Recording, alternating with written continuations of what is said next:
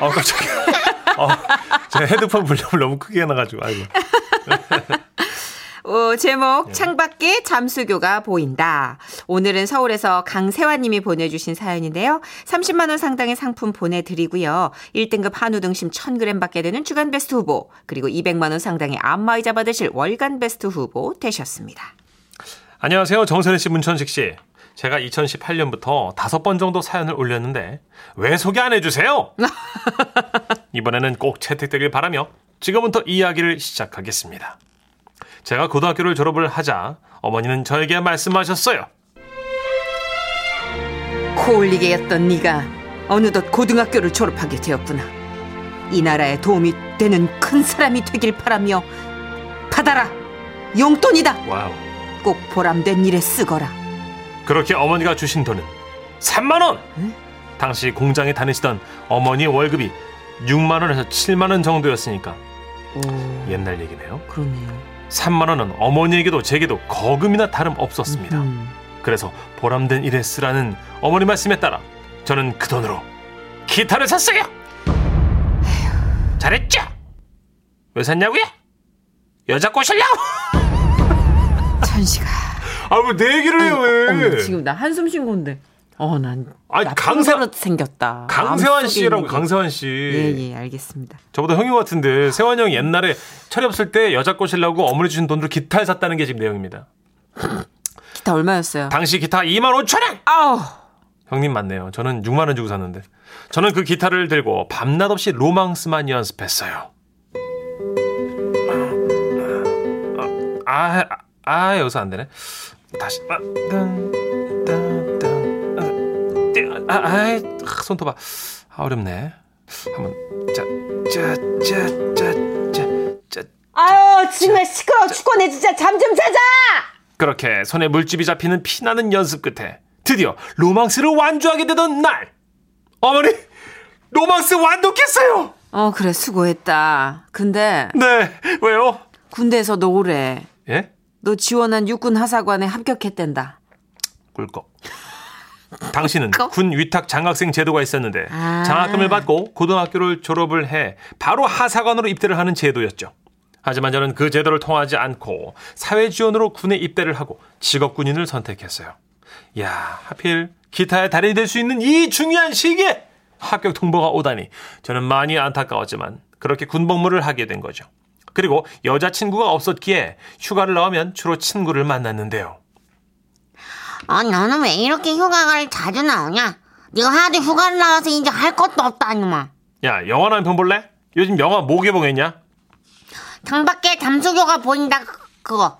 야, 그래, 우리 그거나 보러 갈래? 그거 좋을 것 같아. 영화는 정말 대박이었습니다. 왜요? 어려운 줄거리가 아닌데도 뭔 내용인지 하나도 모르겠어요. 하지만 영화 내용보다 저를 감동시킨 게 있었으니 바로 영화에 삽입된 음악. 잠깐 들어보시죠. 너를 보면 나는 잠이 와. 이상하다, 그치? 이 노래 다들 기억하시나요? 저에게 충격을 준 것은 바로 이 부분이었습니다. 참 이상하다, 그치? 사랑을 하면 난 사탕을 먹고 싶어. 이거는 몇십 년을 들어도 이상해. 사랑을 하면 사탕이 먹고 싶어요? 조금 더. 아무튼 정말 이상한 노래였어요. 그런데 신기하게도 이 노래를 듣고 나니 기타로 연주해서 녹음해야겠다는 생각이 들었습니다. 왜? 몰라요. 군인이라 그런가? 그래서 저는 영화를 보자마자 집으로 달려왔죠. 오빠 왜 벌써 왔어? 야, 너 오빠 좀 도와줘야겠어. 나가? 뭐? 저는 당시 초등학생이었던 여동생에게 자초지종을 설명했습니다. 그러니까 여기 이 여자 부분, 자, 테이프 한번 들어봐. 이상하다, 그치? 무서워. 이상하다, 그치? 뭐야? 정말 이상하지. 여기서 이 여자 목소리를 네가 해줘야 되는 거야. 내가? 알았지? 녹음해서 주위에 아는 여자들에게 나눠줄 거야. 알았지? 오빠 이제 좀 있으면 이제 결혼할 나이잖아, 그렇지? 알아 몰라. 그래, 무슨 소리 하는 거야? 아직 어렸어요, 모르는구나. 아무튼 저기 그 군대에 면회를 좀 오게 하려면 이런 걸 좀 해야 돼. 야, 진짜 이제 별걸 다 시켜. 에이, 오빠 좀 도와줘라 좀. 그리고 노래보다 중요한 부분은 이 부분이야. 자, 들어봐. 여기서 네가 이 장난감 차에 빵빵을 눌러주는 거 알았지? 지금 클락션 소리를 들었잖아. 어? 빵빵빵 이거. 잠깐만 있어봐. 이거 진짜 생각보다 어려운 작업인데 너 얼마 줄 거야? 아, 돈을 밝히네 어린 게. 1,000원 줄게. 좋아. 나 약속 있으니까 빨리 끝내자. 그래. 그렇게 우리는 창밖에 잠수교가 보인다. 연애 배포형 노래 녹음을 시작했어요. 자, 너 준비됐지? 응. 너를 보면 나는 참 이상하다, 그치? 야, 너무 빨리 들어왔잖아 지금. 아, 그래서 성의 있게 못하니? 참은 빼. 영혼을 좀 담은 다음에 이상하다, 그치? 이렇게. 그래, 알았다고. 이번엔 제대로 할 거야. 나 시간 없어, 빨리 해. 너 1,000원이 얼마나 큰 돈인 줄 알아? 좀! 다시 한다. 너를 보면 이상하다, 정말. 아직 아니라고. 그리고 이상하다, 그치야. 정말이 아니고. 알았어. 지금까지 연습이고 이제 정말 녹음할 거야. 여기 지금 더블테크 보이지 이거? 이 비싼 거 이거. 너 똑바로 해. 찬찬히 들어오는 거야. 오빠 가사가 다 끝나면 그때 들어온 거 알았어? 알았다고. 전 카세트에 테이프를 넣고 녹음 버튼을 눌렀습니다. 우리의 녹음은 그렇게 시작됐어요. 너를 보면 나는 잠이 와. 왜 안 들어와? 진짜. 아, 어디서 들어가는지 잘 모르겠단 말이야. 아, 음악 시간에 안 배웠냐. 아, 정말. 그때였습니다. 동생 우는 소리에 어머니가 방으로 들어오셨어요. 아우, 왜 이렇게 시끄러워 정말. 뭔데 아니 엄마, 저기 그 노래 녹음을 좀 하는 건데 이 써니가 제대로 못하잖아. 아니, 너는 휴가 나온 군인애가 무슨 노래를 녹음한다 그래. 그 애한테 뭘 시키는 거야. 엄마가 해줄게. 그래? 저는 차라리 엄마가 하는 게 낫겠다 이런 생각이 들었어요. 뭐라고요? 어, 그랬어요 그때는. 왜? 그래서 이렇게 저렇게 노래에 대한 설명을 드렸죠. 아니, 뭐 별로 어렵지도 않은 걸 가지고 그냥 동생까지 우리고 그냥 유난을 떨어. 엄마가 해줄게. 시작해. 이거 쉬워 이거. 아, 진짜지? 아유, 껌이야. 그래서 우리는 다시 녹음을 시작했습니다. 어머니는 여자 파트를, 여동생도 놀리면 안 되니까 빵빵 악기 파트를 맡았죠. 너를 보면 나는 잠이 와. 이상하다, 그치? 잠이 오면 나는 잠을 자. 이상하다, 그치? 성가대 엄마? 예, 왜? 왜 그래요? 아, 진짜. 아, 좀 귀엽고 좀 이렇게 상큼하게 노래 들려드렸잖아요. 이렇게 해주시면 안 돼요? 뭘 상큼이야. 내 나이가 지금 40이 넘었는데 뭘 어떻게 상큼하게 하니, 진짜. 이거면 정답. 이게 이 바 음표가 이게 가성으로 할 수밖에 없어요. 아, 이거 참 이상하다. 참 해보세요. 참 이상하다, 그치? 참 이상하다 진짜. 오빠 빵빵 언제? 나 시간 없어. 약속 있단 말이야. 야, 네가 무슨 약속이냐 어린데. 아, 왜 그래 진짜. 나 나갈 거야. 아니야 잠깐. 동생의 재촉에 저는 다시 마음을 가다듬고 녹음을 반복했습니다. 자, 다들 정신 차려요. 자, 그래, 금방 알았어. 맡은 파트 잘해주시고 한 번에 가는 거예요. 아, 너나 잘해. 아, 자, 녹음 시작. 너를 보면 이상하다, 그치? 잠이 오면 이상하다, 정말 이상하다, 아니, 그치? 아니, 잠깐만. 사랑을 하면 난 사탕이 먹고 싶어. 아니, 빵빵 왜 들어? 아, 왜 자꾸 그렇게. 아이, 진짜 나 안 해. 아이, 진짜. 아, 짜증나. 야, 다들 나가주세요. 네가 나가. 뭐? 어? 너 휴가 끝났어. 너 복귀해야 될 거 아니야. 나가. 이걸 몇 날 며칠을 붙들고 앉아가지고 씨름을 하니. 휴가를 이걸로는 그냥 다 샜어 이걸로. 그렇게 저는 군대로 돌아갔어요. 그리고 다시는 그 노래를 부르지 않았습니다. 그런데 그렇게 진짜 노래 더럽게 협조 안 해주던 제 여동생 있잖아요, 막내. 예. 걔가 어느덧 군인이 된 아들의 엄마가 됐습니다. 어, 진짜? 예. 와, 너무 대박이다. 저는, 벌써 세월이. 예, 저는 지금 천식이보다 훨씬 나이 많고요. 그렇네요. 오라버니네. 예, 세월이 참 빠르죠. 하... 조만간 오랜만에 그 애엄마가 군인 엄마가 된 내 동생을 초대해가지고 추억을 떠올리면서 노래 다시 한번 불러봐야겠습니다. 저희 와이프는 물론 이제 시끄럽겠다고 싫어하겠죠. 참 이상하다,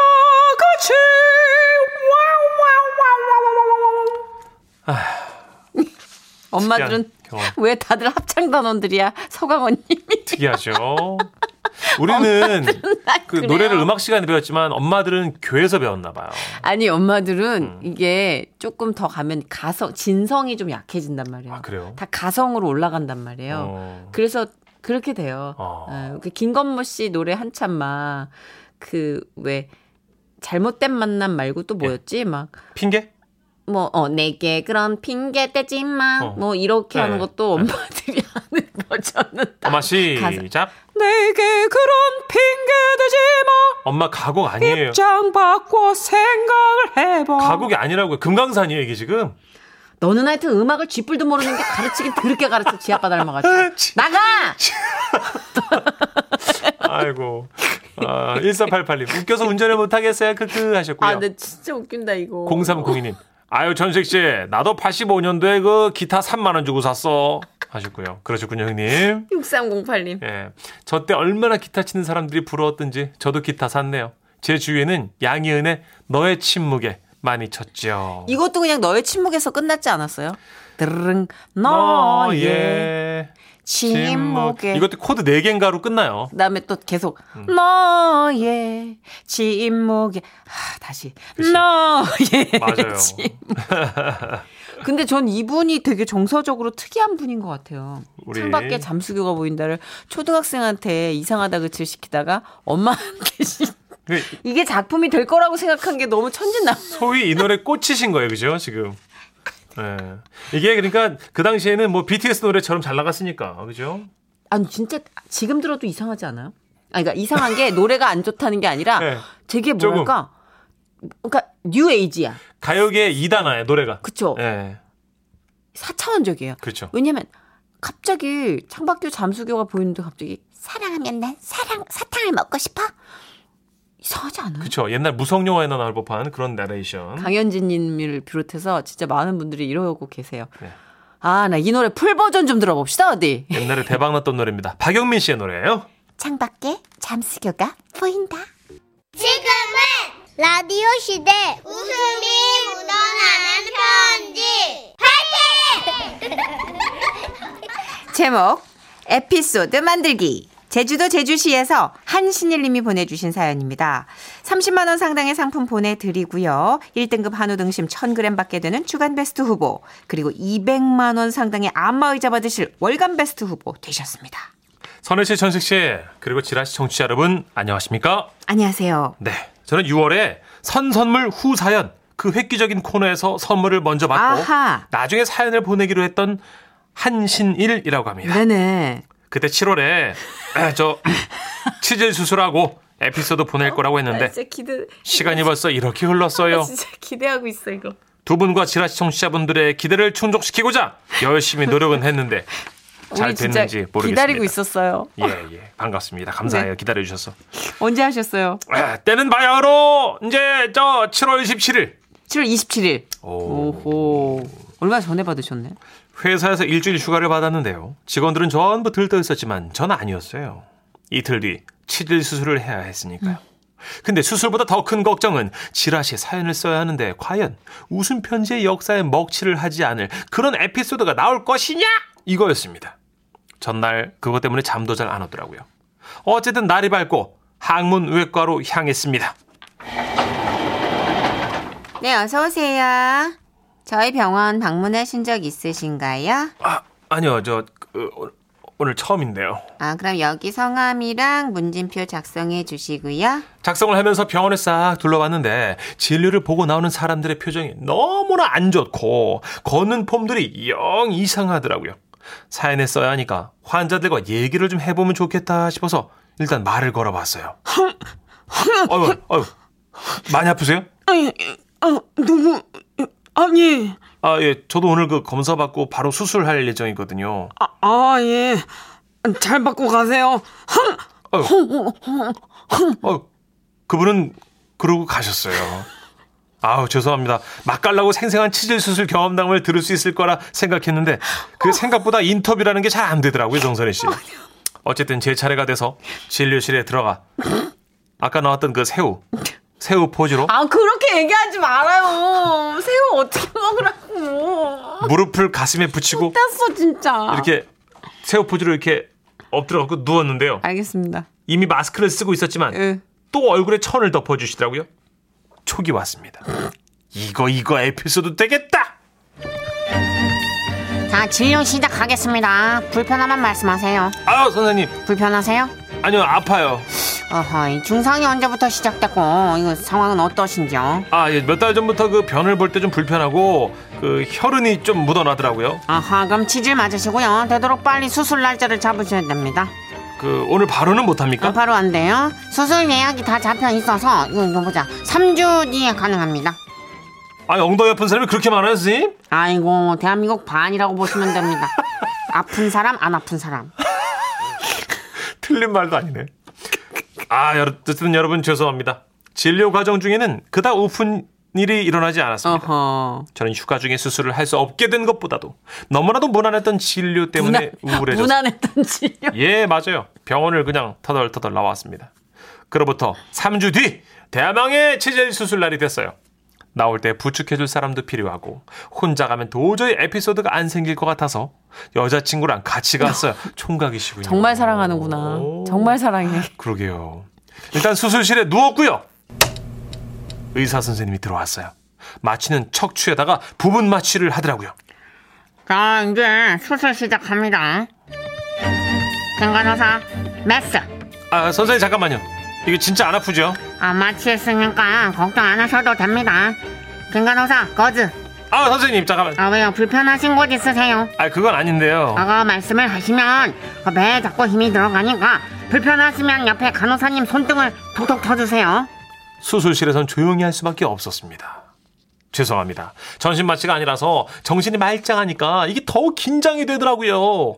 부위가 또 부위이니만큼 제 눈에 보이지도 않고 온 정신이 그곳, 온 세상에 그 부위와 저만 남은 듯한 그런 느낌이었어요. 야, 이건 정말 소설적인 완성도가 있는 문장이다. 아, 그래요? 선윤아 좀 웃어주시니까 고맙네요.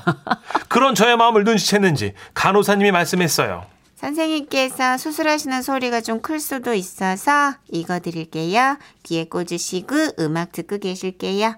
간호사님이 주신 건 MP3 플레이어. 그걸 귀에 꽂고 음악을 듣기 시작했는데요.